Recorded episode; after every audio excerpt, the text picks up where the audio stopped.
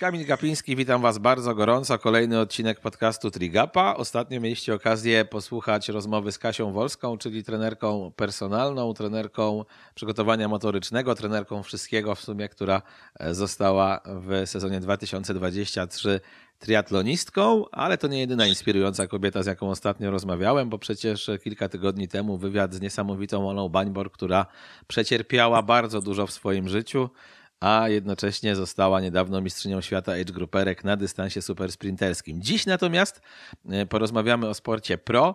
Dzisiaj moją rozmówczynią, nie waham się tego powiedzieć, legenda, jeżeli chodzi o polski triatlon, nasza najlepsza zawodniczka pro w historii, no i też moja dobra koleżanka, z którą nie raz, nie dwa rozmawiałem, ale rozmowa z nią to zawsze jest czysta przyjemność, bo zawsze ma coś ciekawego do powiedzenia. Agnieszka Jerzyk, więc zaczynam od aloha, gdyż ty jesteś na Hawajach, a nie wiem, czy wiesz, moja kochana, w Polsce w tym momencie zaczęła się prawdziwa polska jesień i to nie taka złota, bo ja się dzisiaj obudziłem i nie wierzę, co się dzieje za oknem. Wieje, padało w nocy, 14 stopni, także wiedziałaś, kiedy uciec. Aloha, aloha. Tak, ja zawsze potrafię się wbić. Można powiedzieć, że jestem taką szczęściarą. Myślę, że szczęściarą, więc to, co najgorsze w Polsce opuściłam i przyleciałam na piękne Hawaje. Przyleciałaś, trzeba dodać, od razu nie bez przygód, no bo ty doleciałaś, natomiast twój rower niekoniecznie. Można już powiedzieć, że tradycyjnie twój rower niekoniecznie. No dokładnie w tym roku ten rower coś tam ze mną nie współgra i nie dolatuje na czas. No w Japonii w ogóle nie doleciał na start. Musiałam się zaprzyjaźnić z innym rowerem, takim można powiedzieć wehikułem czasu, bo no dawno nie jeździłam na takim czymś.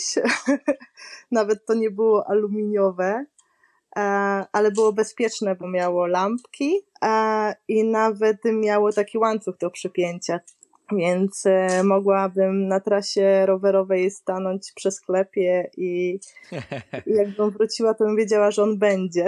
Czy była nóżka? To jest najważniejsze pytanie. To na pewno to pytanie by zadała, słuchaj, Ania Lechowicz, która, przypominam, że jak odebrała swój pierwszy triatlonowy rower, to na niego spojrzała i w sklepie zapytała panów z taką pogardą: panowie, a gdzie jest nóżka? Już teraz nie pamiętam, czy była nóżka, ale było pełno odblasków. No nie, fajny był to rower i no mówię, dawno na takim nie jeździłam, bardzo dawno nie jeździłam na takim. Twój rower żyje własnym życiem, ale na szczęście tym razem postanowił ze właścicielką podróż połączyć i ostatecznie doleciał, o czym jeszcze pogadamy. Natomiast ja jestem ciekaw, moja droga, dziś, kilkanaście dni przed tym wyścigiem.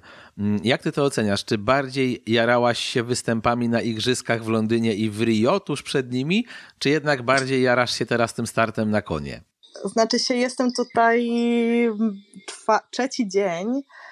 No jestem zachwycona tym miejscem, jestem na pewno zakochana w tym miejscu, ale mimo wszystko myślę, że start w igrzyskach był czymś dla mnie ważniejszym, cenniejszym niż ten start, chociaż no teraz ciężko mi powiedzieć, bo o tym starcie na Hawajach marzyłam, no i nie wyobrażałabym sobie, nie wiem, kończyć przygodę z triatlonem nie będąc na Hawajach, więc to też jest takie moje drugie spełnienie marzeń i na pewno dopełnienie całego mojego triatlonowego życia, mojej całej kariery.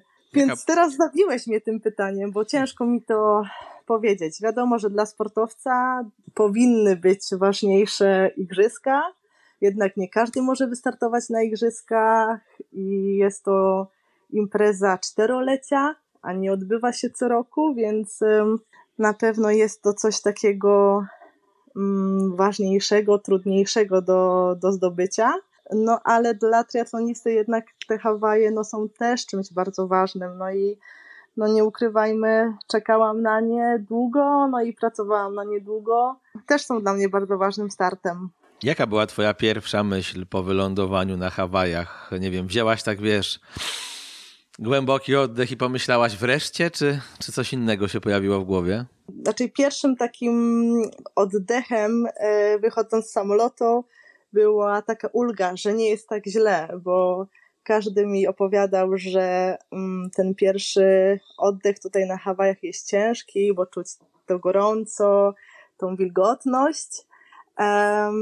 A pamiętam też właśnie ten taki pierwszy buch gorąca, kiedy lądowałam w Hatulco w Meksyku i wtedy naprawdę wychodząc z samolotu było takie bach. I się wchodziło, spotykało się z taką gorączką i z takim ciężkim mega powietrzem, a tutaj było lżej, więc na pewno była to gdzieś ulga, że nie jest tak gorąco, nie jest tak wilgotno jak w Meksyku. No i było takie pierwsze aloha, więc takie przywitanie z Hawajami, taka ulga, że no, że tutaj jestem.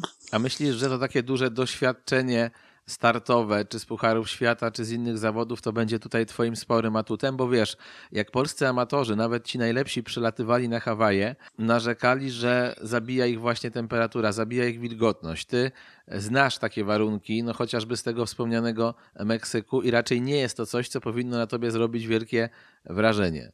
Właśnie po tych wszystkich opowieściach to byłam gotowa na to, że jest tutaj ciężko i przygotowywałam się chyba cały czas mentalnie do tego, że będzie tutaj ciężko, a ja no nie lubię takich warunków, wolę kiedy jest chłodno i na pewno w takich warunkach bliżej mrozu na pewno lepiej sobie radzę niż większość zawodniczek, niż w takich tropikalnych warunkach. No ale tak jak mówię, nastawiałam się na to, że będzie tutaj tak gorąco. No to jest właśnie ważne, żeby gdzieś tam się z tym zaznajomić i wpoić sobie to do głowy, że po prostu tak jest. No i trzeba się z tym pogodzić. Moi drodzy, przypomnę, że pierwszą Polką pro, która wystąpiła na Hawajach, była Ewa Dederko. Jeżeli chodzi o czasy triatlonowe i sportowe, no to już zamierzchła przeszłość, bo to był październik 2005 roku, więc ludzie, którzy rodzili się w tamtym czasie, za chwilkę będą pełnoletni. Ewa Dederko, czyli wielokrotna medalistka Mistrzostw Polski w triatlonie, duatlonie, chciała tam pokazać się z jak najlepszej strony, natomiast nie była w stanie tego wyścigu ukończyć, mimo że zamierzała być w pierwszej dziesiątce, ponieważ no niestety, ale występ na Hawajach w tamtym czasie zbiegł się u niej z kobiecymi dniami, fatalnie się czuła, nie dała rady. Agnieszka ma być szansę w związku z tym pierwszą kobietą, pierwszą kobietą pro oczywiście, która z Polski będzie klasyfikowana w klasyfikacji generalnej. Jak bardzo ciebie to motywuje właśnie, że w jakiś sposób możesz napisać historię polskiego triatlonu pań za kilkanaście dni? No bardzo mnie to motywuje. Myślę, że to jest właśnie mój cel numer jeden, najważniejszy.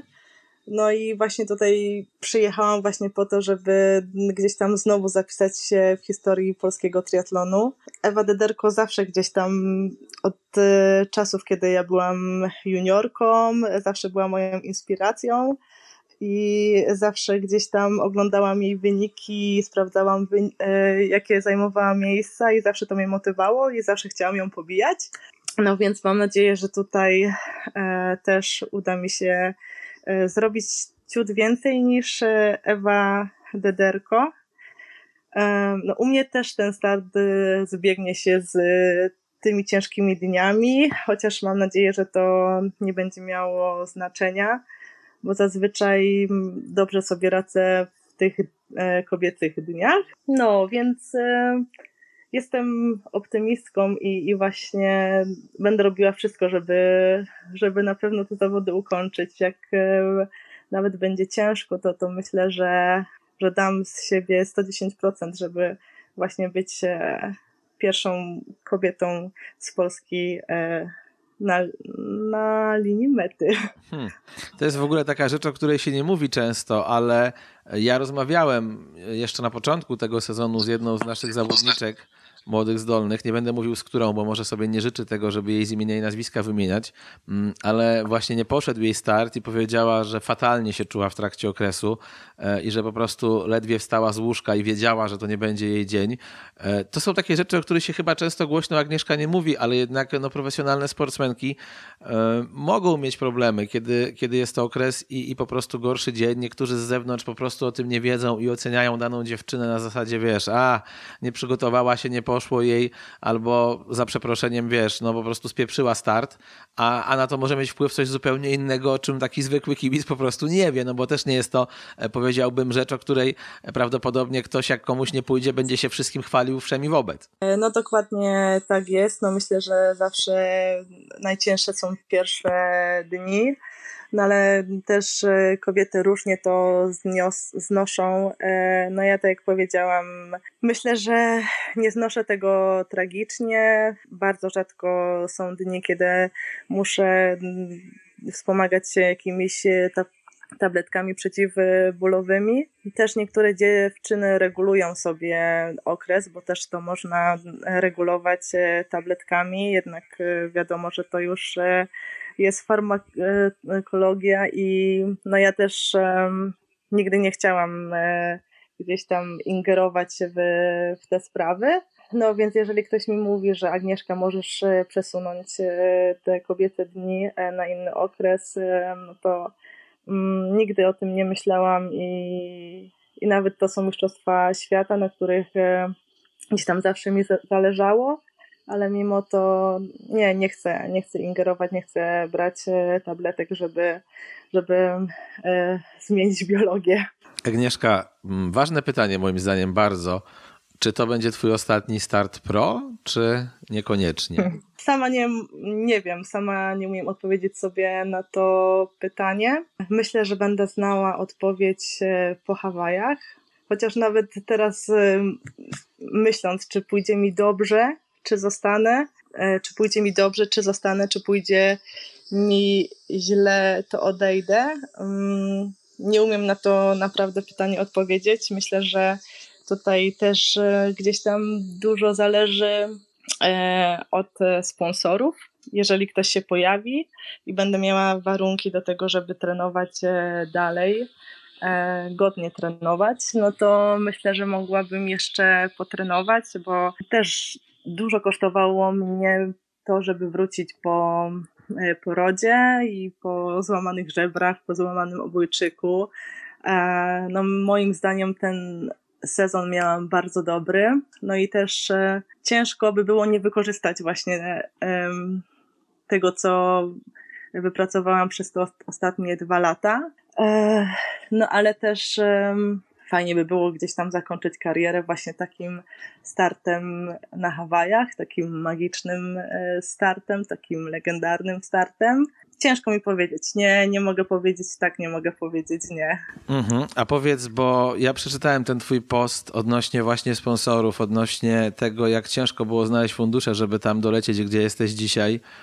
Wiadomo, że sport triatlonowy to nie jest dyscyplina, która w Polsce cieszyłaby się jakąś wielką popularnością z jednej strony, choć oczywiście cały czas się rozwija i cały czas wygląda okej. No ale gdzie nam do piłki nożnej czy innych sportów, takich tych najpopularniejszych jak siatkówka, wokół których sponsorzy kręcą się wręcz, powiedziałbym, hurtowo. Natomiast no, z drugiej strony można na to spojrzeć tak, dziewczyna z Polski dostaje slota, wywalcza tego slota gdzieś tam we Frankfurcie, zdobywając przy okazji medal Mistrzostw Europy. Więc mogłoby się wydawać, że ktoś ją w tym wszystkim wspomoże, bo jednak mówimy o sportowcu z najwyższej półki profesjonalnej, a ty tymczasem piszesz, że wysyłałaś setki maili, no bawiłaś się w marketingowca tak naprawdę i to wiem, że to jest męczące, bo mi też się to zdarzało robić, te maile wysyłać, choćby jak prowadziłem jeszcze Radio Weszło FM i wtedy też tych maili setki, szukając jakichś sponsorów. Wiem, ile to pracy kosztuje. Czasami też trochę upokorzenia, bo trzeba gdzieś tam być takim bardzo płaszcząco podlizującym się, bym powiedział. No właśnie i to wszystko sprawiło, że tak ci trochę ręce opadły, nie wiem, przestałaś wierzyć w ludzi, stwierdziłaś, kurde, no co ja mam jeszcze zrobić, żeby ci sponsorzy się pojawili, czy może właśnie miałaś takie myśli raczej w stylu, kurde, uprawiam tak niepopularny mimo wszystko w Polsce sport, że co bym nie zrobiła, to ja tych sponsorów nie znajdę. Jak to wyglądało w trakcie tego procesu? No bo wyobrażam sobie, że to było dla ciebie niełatwe. No było cholernie ciężkie. No i myślę, że to, co na samym początku powiedziałeś, czyli to było gdzieś tam dla mnie upokarzające, że no jednak trochę zrobiłam w tym triatlonie, 2 razy igrzyska, sporo medali, no i to no, tak można powiedzieć, że już od 2006 roku co roku wracałam z jakimś cennym sukcesem, który gdzieś tam zapisywał się w historii polskiego triatlonu. No, a ciężko było mi znaleźć właśnie sponsorów na to, żeby wyjechać tutaj, czyli żeby pokryć mój przelot, pobyt i wszystkie koszty związane z tym wyjazdem. No a wiem, że są triatloniści w Polsce, nawet też amatorzy, którzy mają naprawdę sporych sponsorów. U mnie wiadomo, urodziłam dziecko, nie wiem, czy gdzieś tam światek triatlonowy myślał, że już nie wrócę na wysoki poziom. No i gdzieś tam cierpliwie czekałam, aż znajdzie się ktoś, kto jeszcze we mnie uwierzy. No ale było ciężko, no więc tak cały czas czekałam na te starty, kiedy będę dobrze startować. No i tak naprawdę myślałam, że w tym sezonie takim startem był Challenge Gdańsk, gdzie byłam druga, no ale startowały bardzo dobre zawodniczki.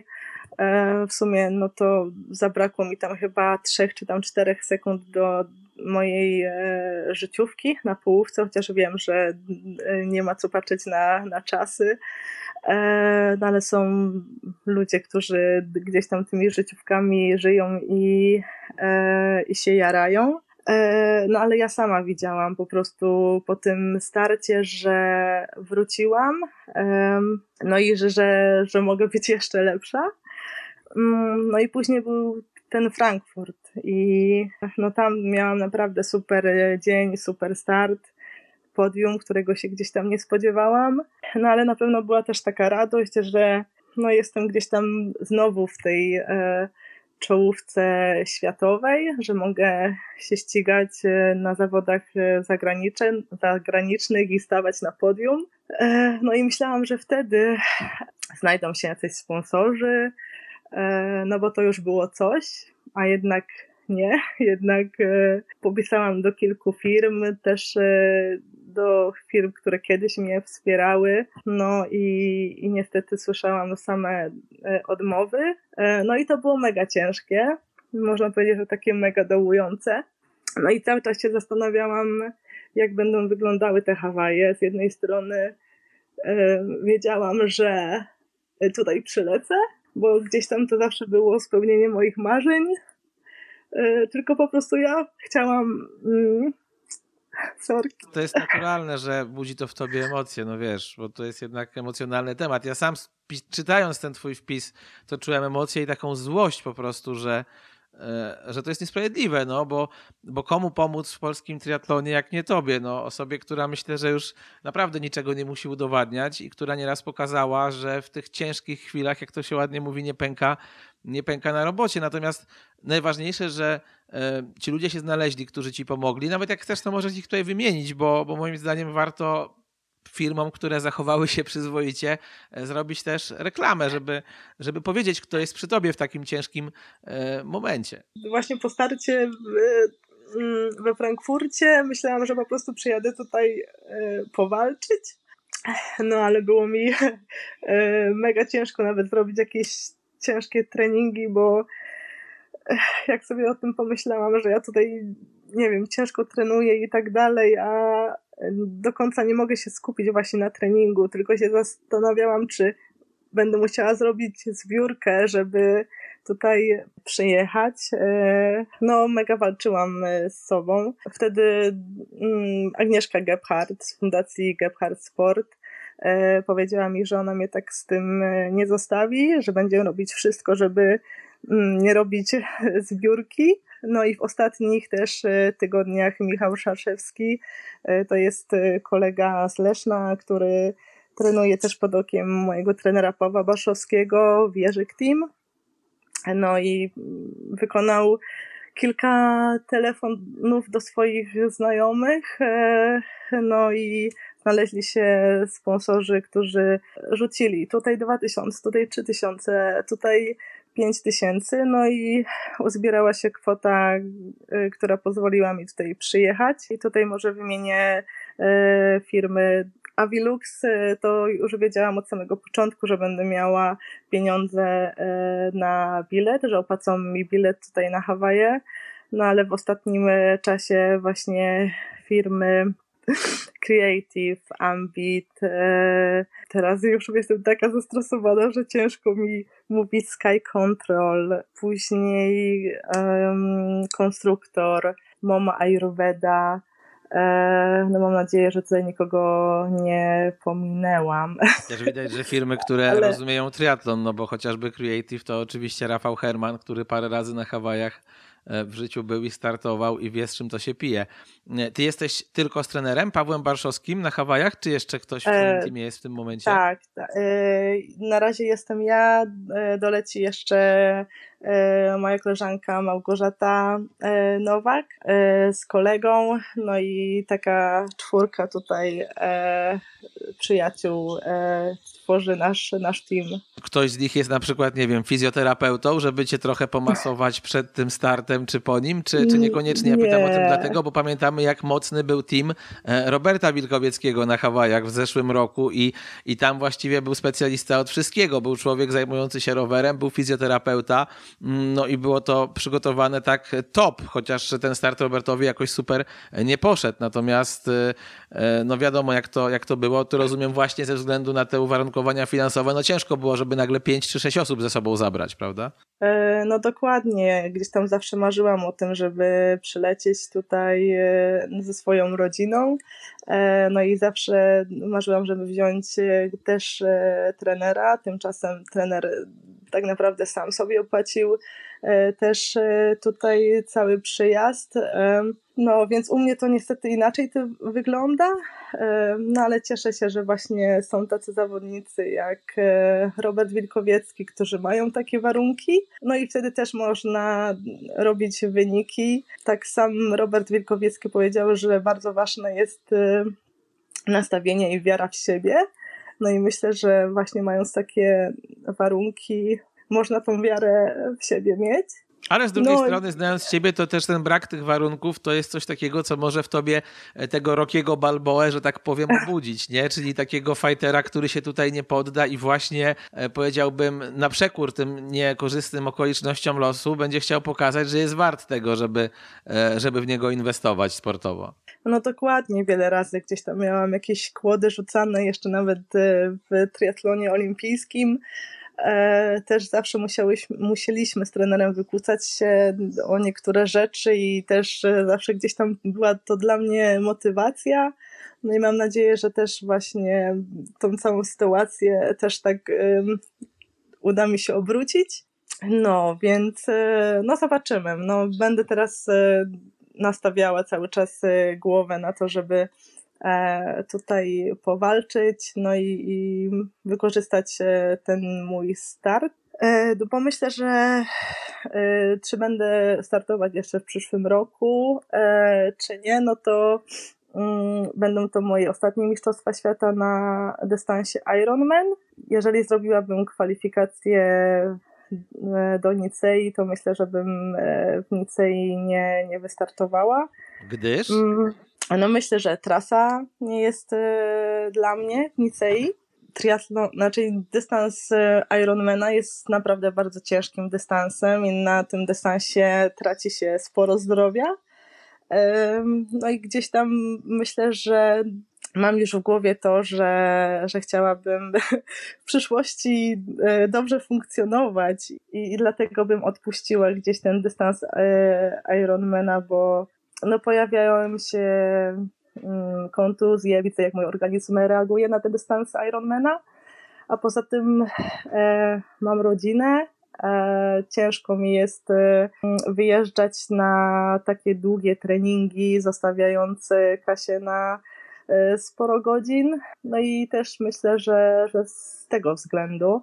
No Kasia bardzo szybko rośnie, bardzo się zmienia, w tym roku wyjechałam 3 razy na okres 3 tygodni, właśnie tutaj też można powiedzieć, że nie będziemy widziały się 3 tygodnie i na takim etapie, jakim jest teraz Kasia, to Myślę, że już moja obecność jest bardzo ważna. Kiedyś myślałam, że będę ją zabierała wszędzie ze sobą i myślę, że wtedy ten trening by też inaczej wyglądał, a tak to po prostu jest mi ciężko gdzieś tam też mentalnie to pogodzić. No właśnie, bo tutaj powstaje pytanie, czy jesteś w stanie, można w ogóle trenować dobrze, tęskniąc bardzo za córką, no bo z jednej strony wiesz, że za chwilę z nią porozmawiasz pewnie na Skype'ie, że dzisiejsza technologia sprawia, że się zobaczycie, no ale z drugiej to nie jest to samo, co się do kogoś przytulić. Jeszcze przynajmniej Chat GPT ani nic takiego nie wymyślili, czegoś takiego, że poczujesz dotyk czyjś przez komputer i tak dalej, choć pewnie nie zdziwię się, jak za parę lat to będzie dostępne, nawiasem mówiąc, natomiast na razie jeszcze nie.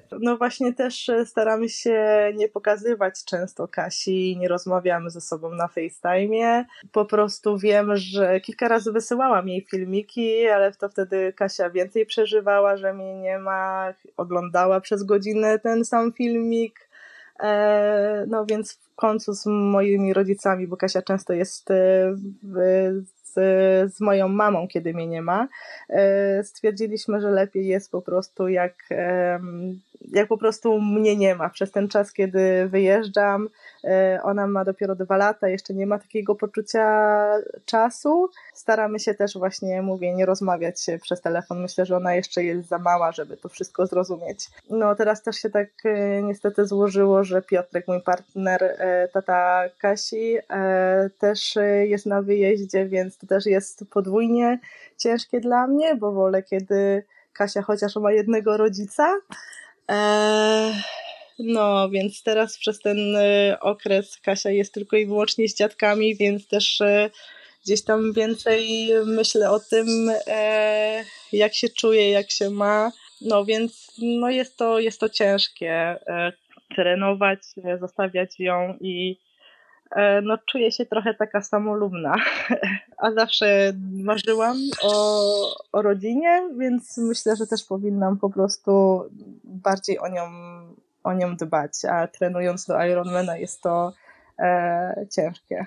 No ja myślę, że z tym samolubna to teraz troszkę niepotrzebnie się samobiczujesz. Wiadomo, że to jest twój zawód, twoja praca i też coś, co w jakiś sposób kochasz, no ale rozumiem, że jako młoda matka też możesz tutaj cierpieć w jakiś sposób. Moi drodzy, rozmawiamy z Agnieszką Jerzyk, za chwilkę wracamy. Teraz chwila dla Trimp Team i kolejnego tematu, który poruszymy.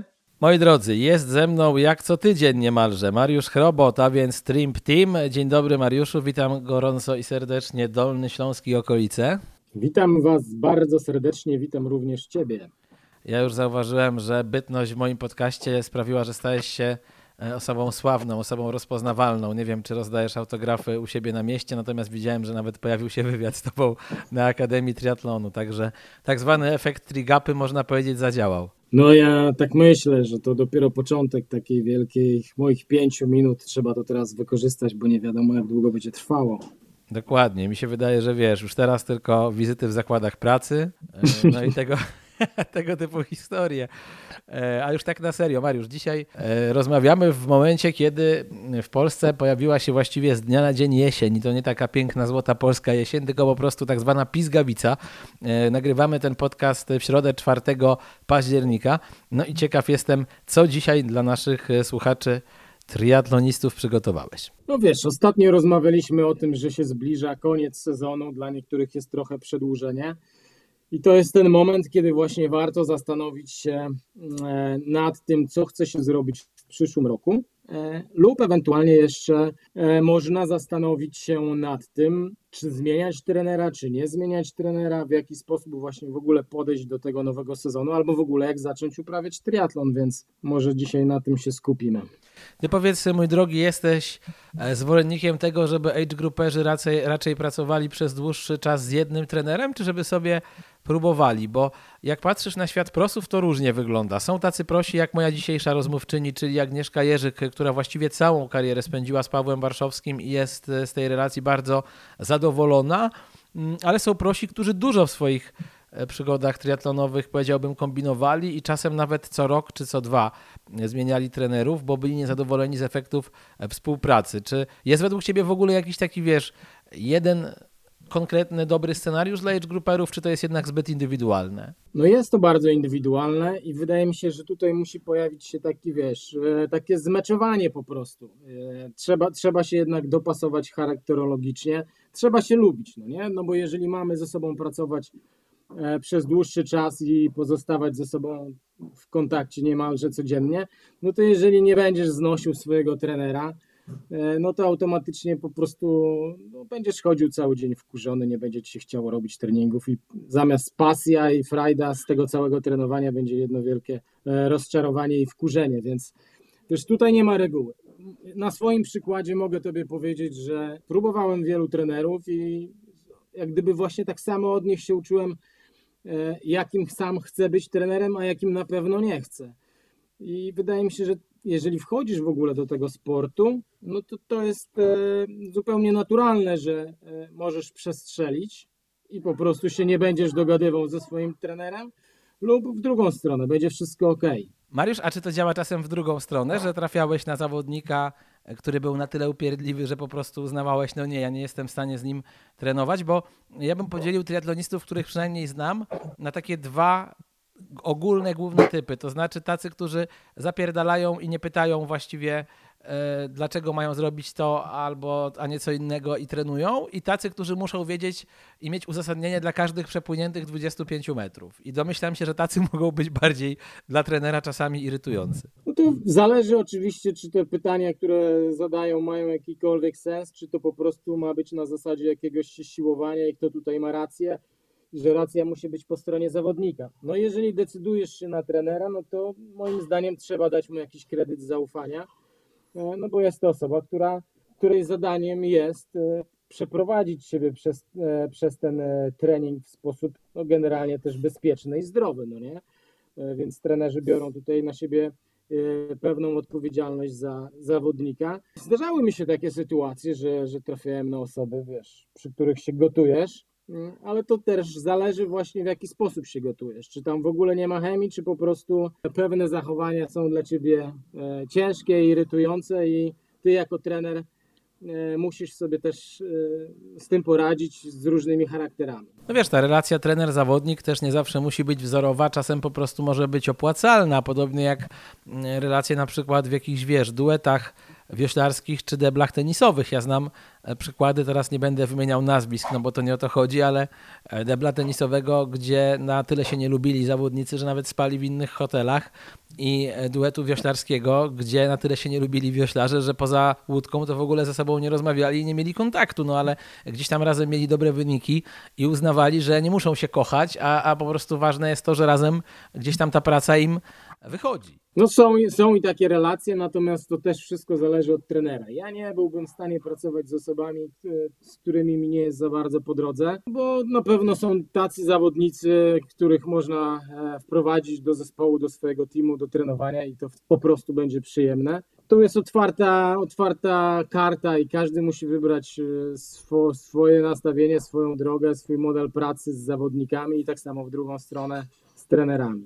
A jak byś polecał tych trenerów wybrać? Bo z age grouperów, których ja znam, a znam wielu, to z reguły było po prostu bardzo łatwe. No, wchodzisz do tego środowiska, poznajesz kogoś, kto uprawia triatlon, rozmawiasz z tą osobą, pytasz jej oczywiście w konsekwencji tej rozmowy, z kim ona trenuje, ona podaje jakieś nazwisko i ty przeważnie uznajesz, że skoro twój dobry znajomy czy przyjaciel zaufał tej osobie, no to dlaczego ty miałbyś nie zaufać? To oczywiście jest jedna z dróg, ale nie jedyna. Wiesz, najprostszym sposobem dzisiaj jest pewnie sobie sięgnąć właśnie do internetu. Oczywiście możesz to zgooglować, ale tak samo możesz popytać na różnych forach i na pewno dostaniesz masę propozycji i różnych współprac trenerskich. Warto się zastanowić nad tym, czy właśnie zależy tobie na treningu indywidualnym, czy może chciałbyś dołączyć do grupy i trenować w jakimś konkretnym miejscu kilka razy w tygodniu, spotykać się z innymi. To wszystko ma znaczenie w sytuacji takiej, kiedy musisz sobie wybrać trenera, pewnie z którym spędzisz najbliższe parę miesięcy. A powiedz mi, czy ty byś polecał tym, którzy zaczynają raczej właśnie pracę z grupą, to znaczy i wspólne treningi biegowe i być może jazdę kolarską i pływanie, czy indywidualnie? Mi się wydaje, że to jest bardzo właśnie indywidualne, bo są tacy ludzie jak Marcin Konieczny, który zawsze wspominał o tym, że triatlon jest dla niego taki bardzo medytacyjny i lubi tę samotność w triatlonie. No a są pewnie tacy ludzie, których ta grupa może ciągnąć i bardziej mobilizować do wysiłku. Ja tak sobie dzisiaj myślę po iluś latach treningu, że są takie sporty, które wolę trenować zdecydowanie sam, jak bieganie. W pływaniu dzisiaj pewnie myślę, że jakbym miał fajnego współpływacza, może nie całą grupę, to bym chętnie się z takim kumplem umawiał, a z kolei na rower poszedłbym chętnie na szosę większą grupą, bo bym się po prostu mniej bał jeździć po dworze. Wiesz, to i tak, no to jest bardzo indywidualne, jednak kiedy cofnę się i pomyślę sobie, jak to wyglądało na moim przykładzie, to zaczynałem z grupą i myślę, że większość ludzi zaczyna właśnie z grupą i później, wiesz, wraz z tym, jak dorasta w tym sporcie, zaczyna szukać czegoś innego, albo chce się rozwijać właśnie trochę bardziej indywidualnie i na przykład ma też inne cele startowe, albo po prostu też rodzi mu się dziecko, no i wszystko nagle robi się wywrócone do góry nogami i ciężko jest pogodzić zaplanowane treningi z grupą i trzeba sobie radzić inaczej. Więc to też jest pewnego rodzaju proces. Ja go przechodziłem i de facto mniej więcej po półtora, może 2 latach zdecydowałem, że jednak nie jestem w stanie pogodzić życia, bo akurat urodziła mi się córeczka. No, po prostu nie byłem w stanie już, wiesz, dojeżdżać na konkretne godziny i wolałem dostosować treningi już pod swój harmonogram. Bardzo często właśnie w ten sposób po jakimś czasie osoby zaczynają współpracować. Powiedz mi, bo na pewno tych ludzi, którzy do ciebie się zgłaszali na początku swojej drogi triatlonowej było sporo. Masz jakieś takie, nie wiem, top 3 błędy, jakie popełniają na początku swojej przygody z triatlonem zawodniczki i zawodnicy? Coś takiego, wiesz, co wychodzi na pierwszy plan? Czego można twoim zdaniem też być może łatwo uniknąć? Wiesz, ludzie są przyzwyczajeni do tego albo wyobrażają sobie, że trzeba zacząć trenować od razu bardzo ciężko i na maksa. I nie dają sobie w tym wszystkim luzu. Bardzo łatwo się też zachłysnąć triatlonem. Wiesz, zaczynasz nagle pływać, biegać, jeździć, poznajesz nowych ludzi, zmienia się twoja sylwetka i chcesz coraz więcej, jak jakiś narkotyk.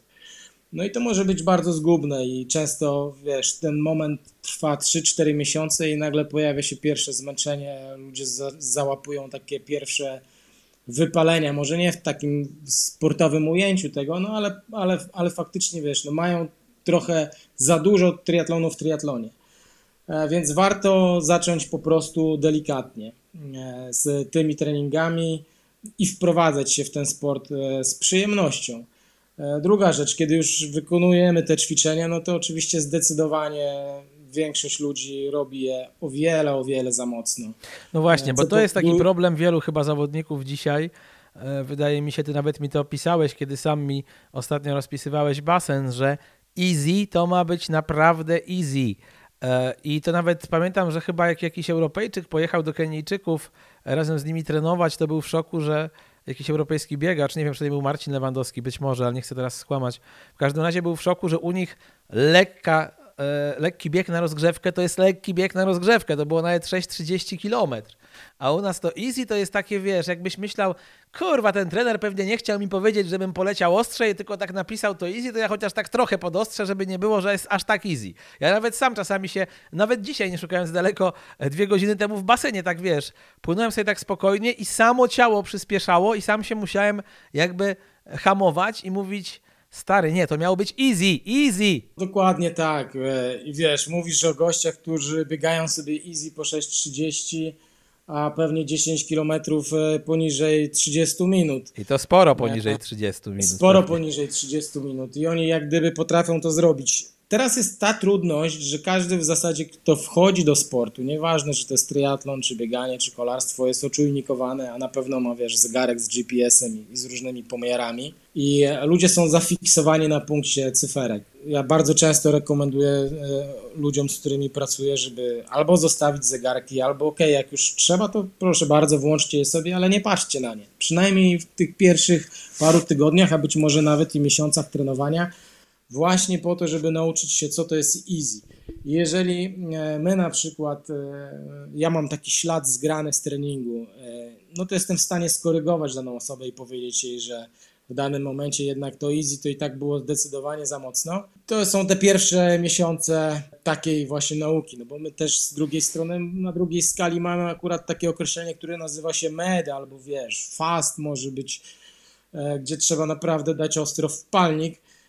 I kiedy na przykład w jednym treningu pojawią ci się dwie różne intensywności, a wykonywałeś to easy zdecydowanie za mocno, no to tak samo za lekko wykonasz już później to, co ma być mocne. Więc cała istota treningu idzie w łeb. To są rzeczy, których na pewno się uczymy na początku i tak samo ludzie najczęściej właśnie popełniają tego typu błędy w treningu.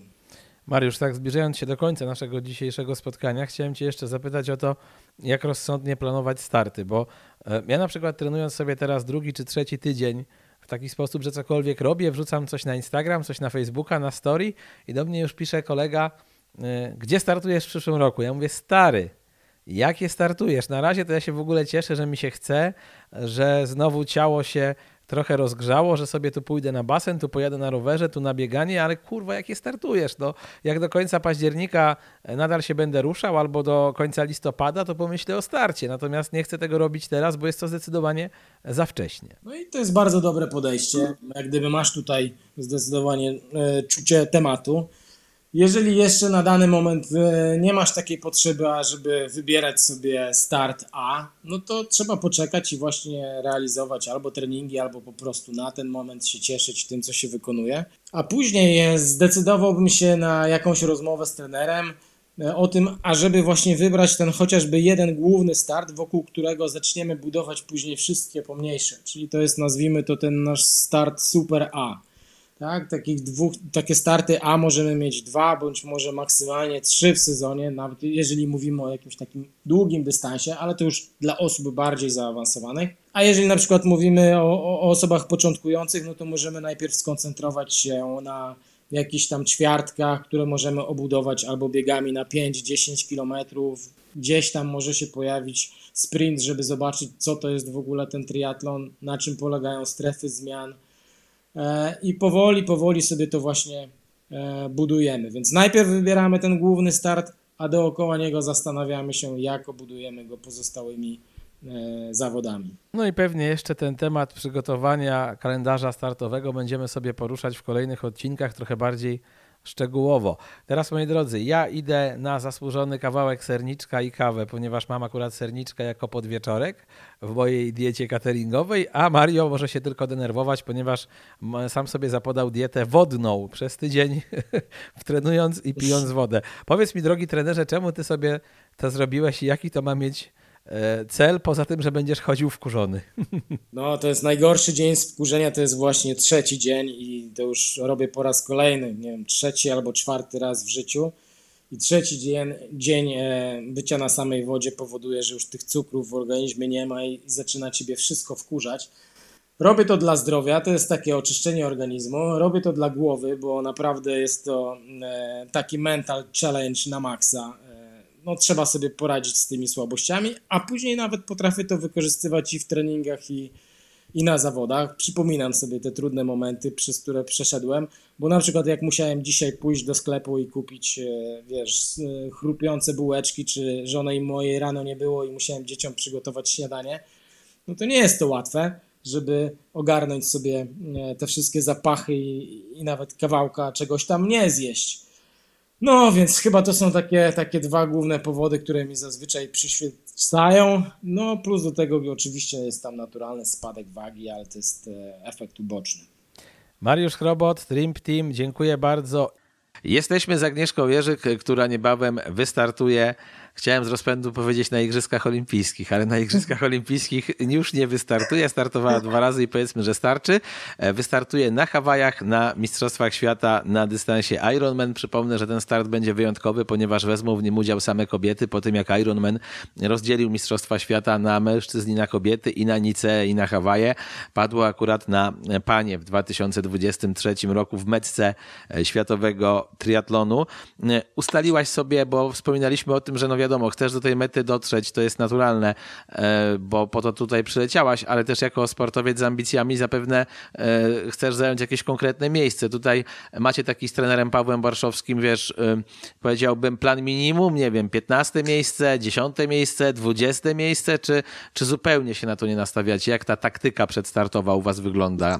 Nie, myślimy o tym, żeby zająć jak najwyższe miejsce. No mówię, po Frankfurcie gdzieś tam moje loty były dużo wyższe niż później, no ale powiedzmy sobie, że z miejsca w pierwszej 20 będę zadowolona. Zawsze sobie dawałam pierwszą 20 też na igrzyskach i w Londynie, no może na Londyn nie, bo to były moje pierwsze igrzyska, w Londynie byłam 25, jednak na Rio gdzieś tam miałam cel pierwszą 20, byłam 22, więc tutaj znowu stawiam sobie 20, no a jak będzie na mecie zobaczymy, ale no myślę, że top 20 byłoby super. Nakręcił cię trochę ten start Agnieszki Jerzyk w spodniach, czyli Roberta Wilkowieckiego, który w Nicei tak fajnie poszedł i był w 10. Super, naprawdę postartował. Wielkie ukłony dla Roberta, tym bardziej, że no, ten triatlon w męskim wydaniu no, jest cięższy. A tutaj top 10, naprawdę rewelacja. No i tak, oczywiście, że Robert mnie motywuje, no ale też czasem właśnie znaczy cieszę się, że Robert ma takie zaplecze i że ma takie warunki do treningu i myślę, że każdy właśnie profesjonalny sportowiec powinien takie warunki mieć. No i gdzieś tam przez ten mój ostatni dołek też w głowie mam, że ja po prostu tych warunków nie miałam, chociaż wiem, że to nie jest dobre. No, ale myślę, że sobie też świetnie poradzę. Nie no, ja w to nie wątpię. Na pewno znając ciebie zostawisz na tej trasie 100% albo nawet 105% zdrowia. Zastanawiam się nad tym, bo powiedziałaś, że męski triatlon jest cięższy, w tym sensie, że tam jest większa konkurencja, czy w jakimś innym? O co ci chodziło?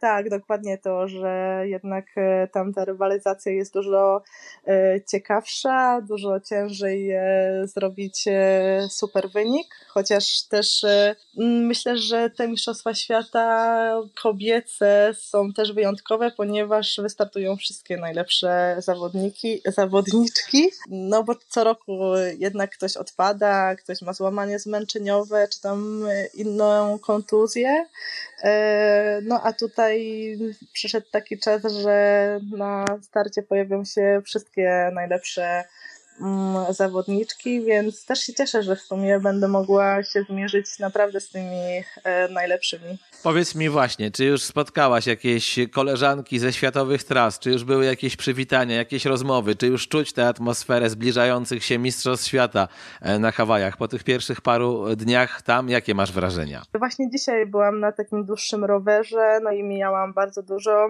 dziewczyn z czołówki. No jednak to były jak na razie same przywitania kolarskie. Rozmawiałam tylko z Pamelą Oliveirą, to jest zawodniczka z Brazylii, z którą też startowałam na igrzyskach, bo to dziewczyna z ITU. No i szczerze powiedziawszy, zawsze te dziewczyny gdzieś tam, które startowały w ITU, no to są mi bliższe i z tymi dziewczynami zawsze mam na pewno lepszy kontakt, jeżeli chodzi o nawet tutaj dystanse dłuższe, Ironmany czy połówki. Agnieszka, co dał ci ten brązowy medal we Frankfurcie od strony głowy? Jakbyś mogła po paru miesiącach po tym sukcesie powiedzieć, tak przeanalizować to troszkę? No gdzieś tam na pewno spełnienie marzeń, bo kiedyś kończąc karierę na ITU powiedziałam sobie nawet, że zdobędę w końcu ten medal Mistrzostw Europy upragniony, bo w ITU gdzieś tam też miałam w tyle głowy, że fajnie by było zdobyć medal Mistrzostw Europy. 2 razy byłam 6, ale medalu nie udało się zdobyć, więc sobie powiedziałam, że zdobędę go w Ironmanie.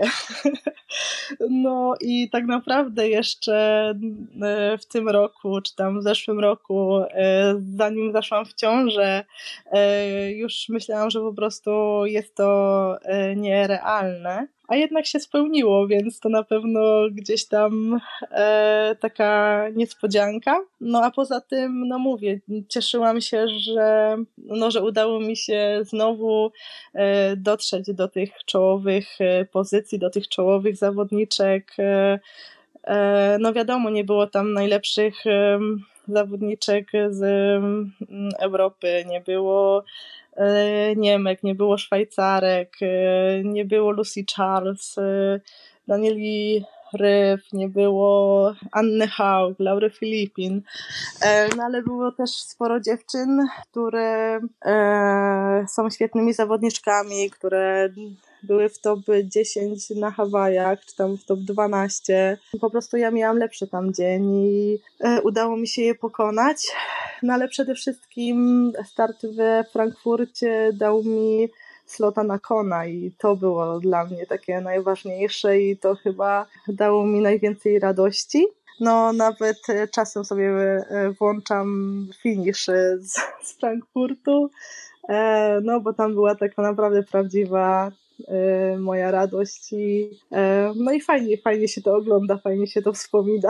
Teraz trzeba napisać nowe wspomnienia z Hawajów. Ja się zastanawiam, czy coś nowego zrobiliście a propos tych nowości z trenerem Pawłem Barszowskim w waszych przygotowaniach, czy też idziecie tym samym torem co zazwyczaj, jakie on te ewentualnie, impulsy treningowe po tylu latach wspólnej współpracy wprowadza, no bo wiadomo, że organizm się do tych treningów też przyzwyczaja. Wy jesteście taką relacją trener-zawodnik, która trwa od lat, właściwie od zawsze. Ty nie kombinowałaś, nie szukałaś, no nie brakuje takich polskich triatlonistów, jakbyśmy popatrzyli z ich CV, nie wiem, czy Miłosz Sowiński, czy Łukasz Karaszczyński, którzy sporo na pewnych etapach swoich karier eksperymentowali z różnymi trenerami. Ty jesteś, powiedziałbym tutaj w cudzysłowie, stała w uczuciach. Jak to wygląda? Jak właśnie się tutaj zaskoczyć trochę? Czy da się trochę zaskoczyć podczas takich przygotowań? No tak, rzeczywiście jestem wierna swojemu trenerowi. No a jeżeli chodzi o sam trening, no to powiem szczerze, że często trener gdzieś tam mnie zaskakuje, bo jednak ten trening przez lata się zmienia. Może sama koncepcja nie, ale jednak zadania się zmieniają sporo. To więcej można powiedzieć, że siebie badamy, znaczy się ja siebie badam, pracuję teraz też na MOXI i też używamy KOR do mierzenia temperatury ciała podczas treningu, no ale też szczerze powiedziawszy ten trening jest moim zdaniem dużo spokojniejszy, no i myślę, że teraz potrzebuję dużo więcej czasu na regenerację i rzeczywiście tej regeneracji jest dużo więcej w moim treningu niż kiedyś. Jak wyglądał kolejny obóz w Sierra Nevada, bo tam napisałaś, że byłaś po raz 19 albo 20, to już powinnaś dostać klucze do miasta, moim zdaniem. Wiadomo, że były jakieś problemy z nogą, głównie skupiłaś się na treningu kolarskim, natomiast po pierwsze właśnie od strony tej rodzinnej, czy byłaś w stanie wyłączyć głowę i trenować, tęskniąc jednak za córką, a po drugie, ile roboty tej biegowej ci przepadło w związku z tym urazem? No tak, miałam problem z powięzią, która była bardzo napięta i przy dłuższych treningach dawała taki dosyć mocny ból, który nie pozwalał mi dalej biec. Wiadomo, że trochę rozmasowałam sobie nogę i wtedy mogłam dalej biec, ale to już nie miało sensu. Na szczęście trafiłam w Sierra Nevada na kadrę polskich bokserów. No i mieli oni ze sobą super fizjoterapeutę Erwina Usa. Dobrze, że to doprecyzowałaś, bo jak mówisz, na szczęście trafiłam w Sierra Nevada na kadrę polskich bokserów, to brzmi jakby, tam trzeba było się jakieś uniki przed ciosami. W pierwszej chwili to aż mnie ciarki przeszły, mówię, Jezus Maria. No ale dobrze, mieli dobrego fizjoterapeutę, to dobra informacja. Dalej. Tak. No i on bardzo mi pomógł w powrocie do zdrowia. No wiele pracował z tą moją nogą, z tą moją powięzią. Zrobił mi igły no tak naprawdę dosyć mocno powbijał dosyć sporą ilość igieł w moją nogę, jeden raz, drugi raz i po pewnym czasie ból ustąpił. Dokładnie, no i mogłam wziąć się za trening, jednak no powiedzmy, że te pierwsze 2 tygodnie w Sierra Nevada, no to tego treningu biegowego było bardzo mało, jedynie co, no to biegałam do 6 kilometrów, nic więcej, no a to był też taki okres, gdzie chciałam pobiegać więcej, no bo później też z Sierra Nevada wracałam na start do Poznania, na połówkę w Poznaniu. Niestety no te pierwsze 2 tygodnie były dość ciężkie, jeżeli chodzi o bieganie, no nie mogłam sobie na to pozwolić, wtedy skupiliśmy się więcej na rowerze. No a w tym 3. tygodniu, kiedy już noga odpuściła, no to mogłam zacząć dużo więcej biegać, no ale wtedy też nie miałam świeżości na starcie w Poznaniu. No ale też pytałeś sobie, jak sobie radziłam z tęsknotą za rodziną, no to też pierwsze 2 tygodnie właśnie, kiedy była kadra bokserek, no to bardzo dużo czasu spędzałam też poza treningami z dziewczynami. Naprawdę świetne dziewczyny, więc ten czas gdzieś tam poza treningami szybko mijał. Później dziewczyny wyleciały do Polski, no i wtedy ja zaczęłam bardzo tęsknić za rodziną. To już było naprawdę takie, że znowu zastanawiałam się, czy dobrze robię, że zostawiam małą Kaśkę samą i tak dalej. No i były na pewno cięższe te momenty. Jedynie co, no to właśnie też cieszyłam się z tego, że mogę biegać, no i że ten mój start na Hawajach będzie mógł być jeszcze dobry. W ilu procentach ty dzisiaj jesteś przygotowana do tego startu, jakby porównując do tego, jak sobie założyłaś, że zakładając, że ta forma idealna to by było 100%, to ile procent twoim zdaniem z tych 100 udało się zrobić i czy to jest dzisiaj twoja życiowa forma? Czujesz, że tak jest, czy jednak czułaś, że przed jakimś innym startem w przeszłości w twojej karierze ta forma była wyższa? Czyli myślę, że w ogóle najwyższą formę, gdzie się najlepiej czułam, no to miałam na Igrzyskach Olimpijskich w Rio. No i wtedy ten w ogóle dystans olimpijski był takim okresem w moim życiu, że tam byłam często bardzo dobrze przygotowana. Można powiedzieć, że zawsze do najważniejszych imprez byłam super przygotowana i byłam też bardzo mocna psychicznie.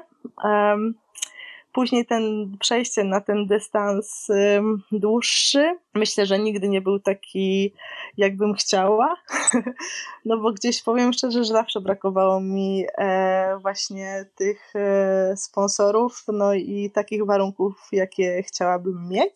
Myślę, że jeżeli chodzi o start we Frankfurcie, no to byłam tam bardzo mocna psychicznie, bardzo dobrze nastawiona, bo dawałam sobie ostatnią szansę na kwalifikacje na Hawaje, na Mistrzostwa Świata. Chociaż też te warunki miałam dosyć słabe, ale po prostu sama zadbałam o to, bo pożyczałam różne rzeczy na start, żeby ten start wyszedł, żebym nie mogła sobie czegokolwiek zarzucić, więc jeżeli chodzi o takie nastawienie psychiczne, to myślę, że Frankfurt był dobrym startem, psychicznie zaplanowanym. No a jeżeli chodzi tutaj o te Hawaje, no to no myślę, że trochę jeszcze brakuje mi tego nastawienia głowy i uwierzenia w siebie.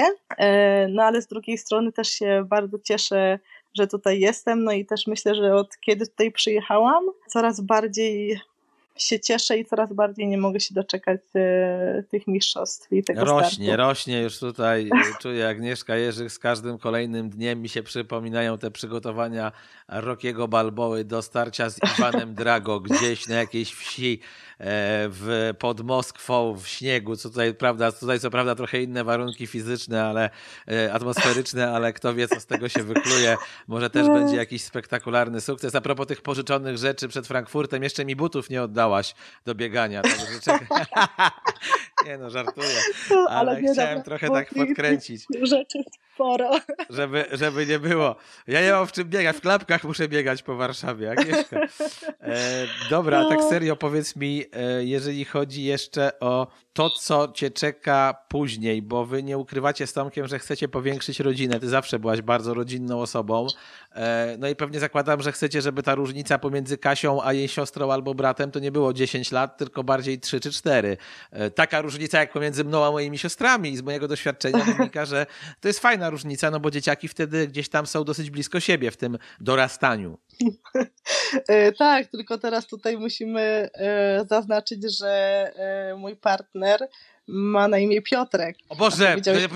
co ja powiedziałem? Tomek, matko boska, przepraszam. Piotrek, to nie jest tak, że ona ma kogoś na boku, to jest moja wina, ja po prostu jest bardzo rano, nagrywamy ten podcast, ja się jeszcze nie obudziłem. Nie wytniemy tego, bo to za dobre jest. Teraz się redaktor zarumienił, na szczęście tego nie widać. No, więc tak, oczywiście planujemy z Piotrkiem powiększenie jeszcze rodziny, no ale kiedy to nastąpi, to właśnie będę wiedziała po Hawajach. No zobaczymy, naprawdę no chciałabym, żeby ta różnica wieku była niezbyt duża, no Kaśka już ma 2 lata. No zaczęliśmy też budowę domu, więc też byśmy chcieli, żeby po prostu w tym domu było wesoło.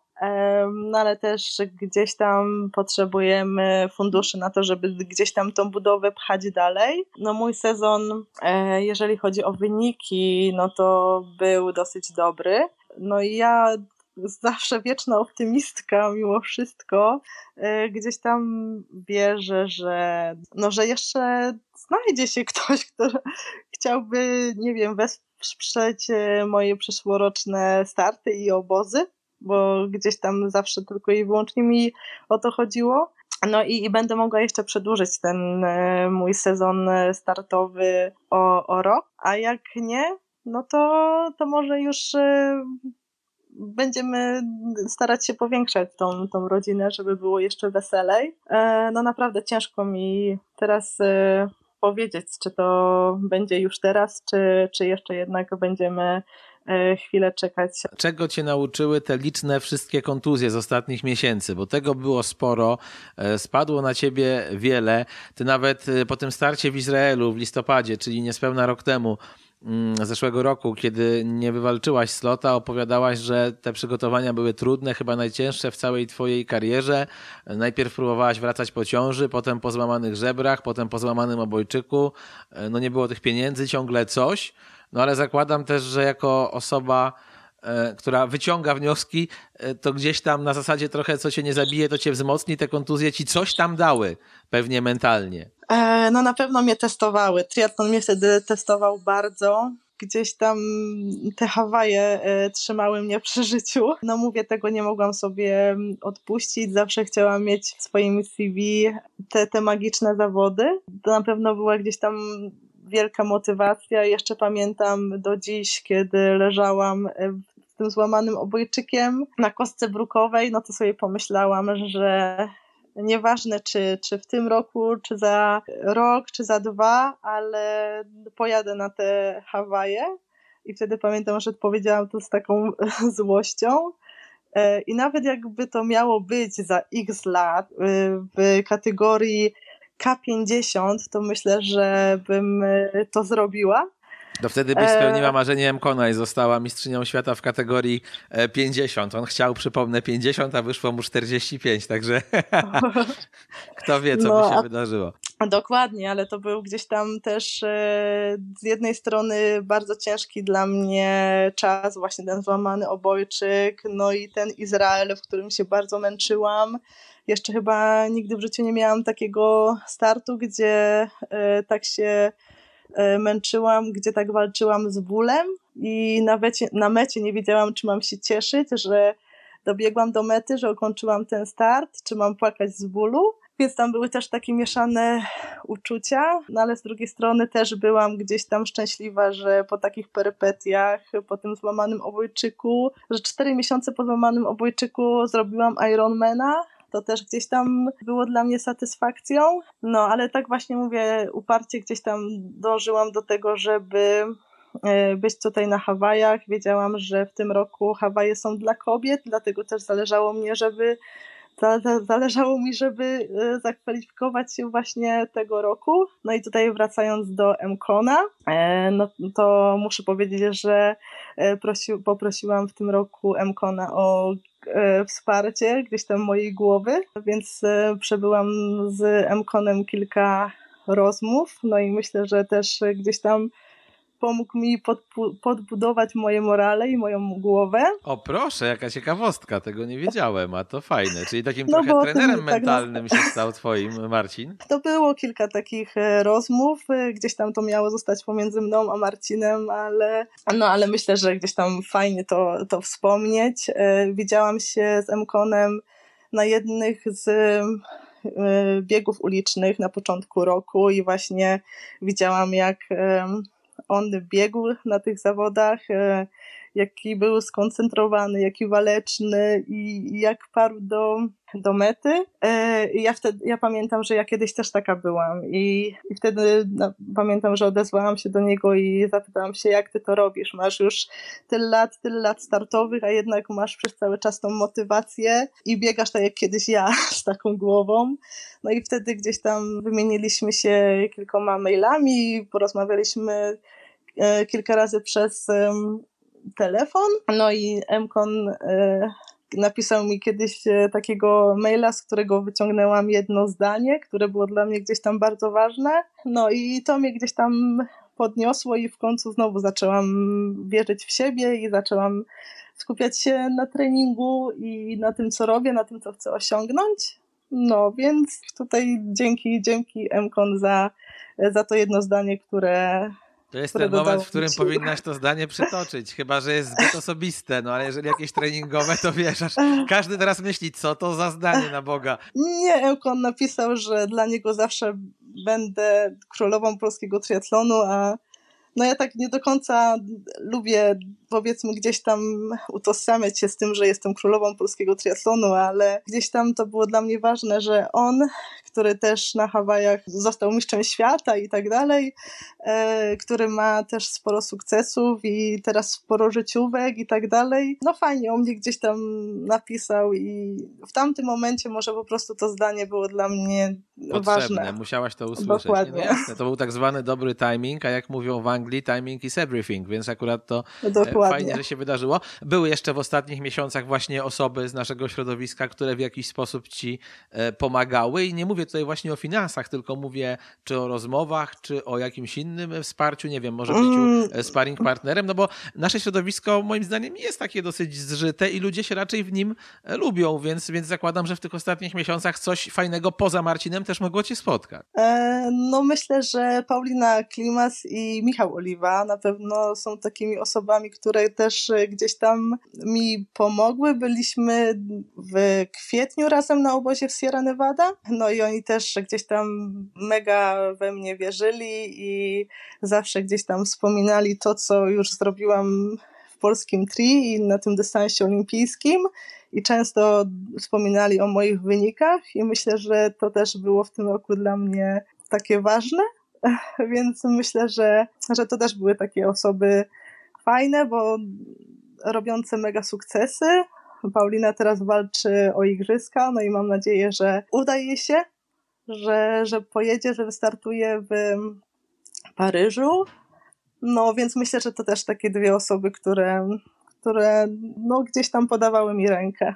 Moi drodzy, przypomnę, że tytuł mojego ostatniego wywiadu z Agnieszką, który był opublikowany w zeszłym roku w maju, to był taki. Zawsze chciałam być policjantką, pracować z psem i szukać narkotyków. Prawie 1,5 roku później muszę się zapytać, jaki jest twój plan na tę karierę po karierze? To znaczy nawet zakładając, czego ci oczywiście bardzo życzę, żebyś jeszcze postartowała w 2024, no to potem coś trzeba robić. Ja jakby potrafię sobie łatwo wyobrazić, że z twoją wiedzą, z twoją rozpoznawalnością, z twoimi umiejętnościami, jeżeli chciałabyś zostać trenerką triatlonu czy biegania, to na pewno wiele osób się będzie do ciebie zgłaszać i pewnie mogłabyś z tego żyć, gdybyś chciała. Tylko właśnie pytanie, czy chcesz, czy jednak po głowie ci chodzi co innego, a jak tak, to co? Czy może ta policja i ten pies, czy coś jeszcze innego? No, korzystając z tego, że jestem żołnierzem, że jestem w wojsku, to myślę, że gdzieś tam będę chciała związać dalej moją przyszłość z wojskiem, już taką teraz bardziej prawdziwą, więc myślę, że to jest plan numer 1. A jeżeli chodzi o sport, o triatlon, no to też oczywiście o tym myślałam. No i też może zajęłabym się organizacją obozów razem z moim trenerem, bo jednak jego wiedza jest moim zdaniem bardzo wielka, jest olbrzymia. No i myślę, że ten team nasz mógłby dalej super funkcjonować i myślę, że to też byłaby fajna droga. No tym bardziej, że no ja naprawdę kocham triatlon i myślę, że gdybym go nie kochała, to na pewno... Już dawno byś to rzuciła w cholerę.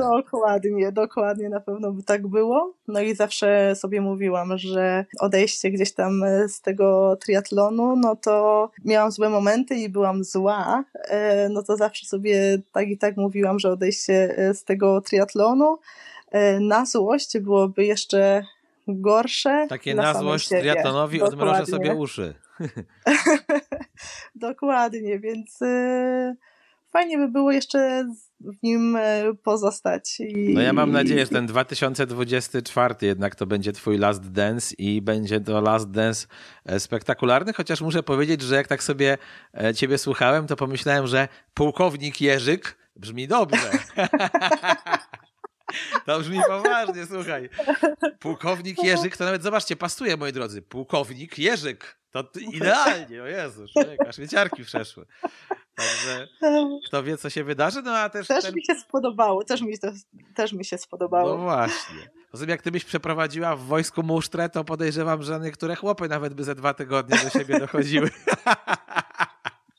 Jakbyś, wiesz, tam ich pogoniła gdzieś po górach czy coś, to dla niektórych to mógłby być, wiesz, brutalny sprawdzian ich możliwości. Mogłabyś takie szkolenia fizyczne dla tych, co chcą być w gromie, przeprowadzać. Podejrzewam, że niektórzy z komandosów by dostali niezły wpierdziel.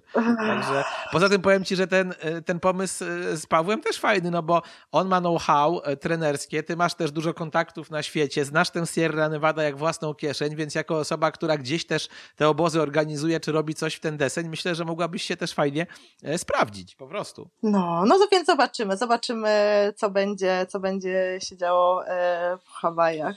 Tak, rozgadaliśmy się na temat przyszłości, a tu trzeba się skupić na teraźniejszości. Moi drodzy, my ten podcast nagrywamy w środę rano, warunki nie są łatwe, bo u mnie oczywiście po pierwsze 2 małe koty, które mi tutaj cały czas biegają i próbują wszystko porozłączać, więc ja mam podwójny stres, bo nie tylko się jak zawsze boję o dźwięk, ale też o to, że koty coś odwalą, plus jakiś remont się zaczął w ogóle dzisiaj rano, słuchaj, 7:20 mnie obudziły jakieś młoty, więc jeszcze w ogóle jakiś remont się zaczął gdzieś obok i bałem się, że będzie te młoty słychać tutaj, ale chyba nie, także wszystko jest okej. Agnieszka, podsumowując, przed tobą jeden z najważniejszych startów w życiu, absolutnie całe polskie środowisko cię będzie śledzić, będzie wspierać, będzie trzymać kciuki, to będzie tak trochę jak z Rafałem Majką podczas transmisji w Eurosporcie Wyżykowskiego i Jarońskiego, którzy krzyczeli pchamy, no my też ciebie tam będziemy mocno pchali i chuchali, dmuchali, liczyli, że po prostu skończysz zmęczona, ale szczęśliwa ten start i myślę, że tego ci trzeba przede wszystkim tutaj życzyć. No dziękuję. Na pewno się przyda. No chciałabym, żebym miała dobry dzień. Żebym się czuła tak jak we Frankfurcie, a nie tak jak w Izraelu. To już będę szczęśliwa i będę zadowolona i na pewno będzie dobrze. To nie może być dzień konia, to musi być dzień Jerzyka. Mamy nadzieję, że będzie dzień Jerzyka na Hawajach. Agnieszka, dziękuję ci bardzo serdecznie. Dzięki wielkie. Mam nadzieję, moi drodzy, że miło się słuchało. Jestem przekonany, bo Agnieszki zawsze dobrze posłuchać. Kamil Gapiński, dziękuję bardzo gorąco. To był kolejny odcinek podcastu Trigapa i przypomnę, że niebawem śledzimy występy Agnieszki, a my słyszymy się w przyszłym tygodniu.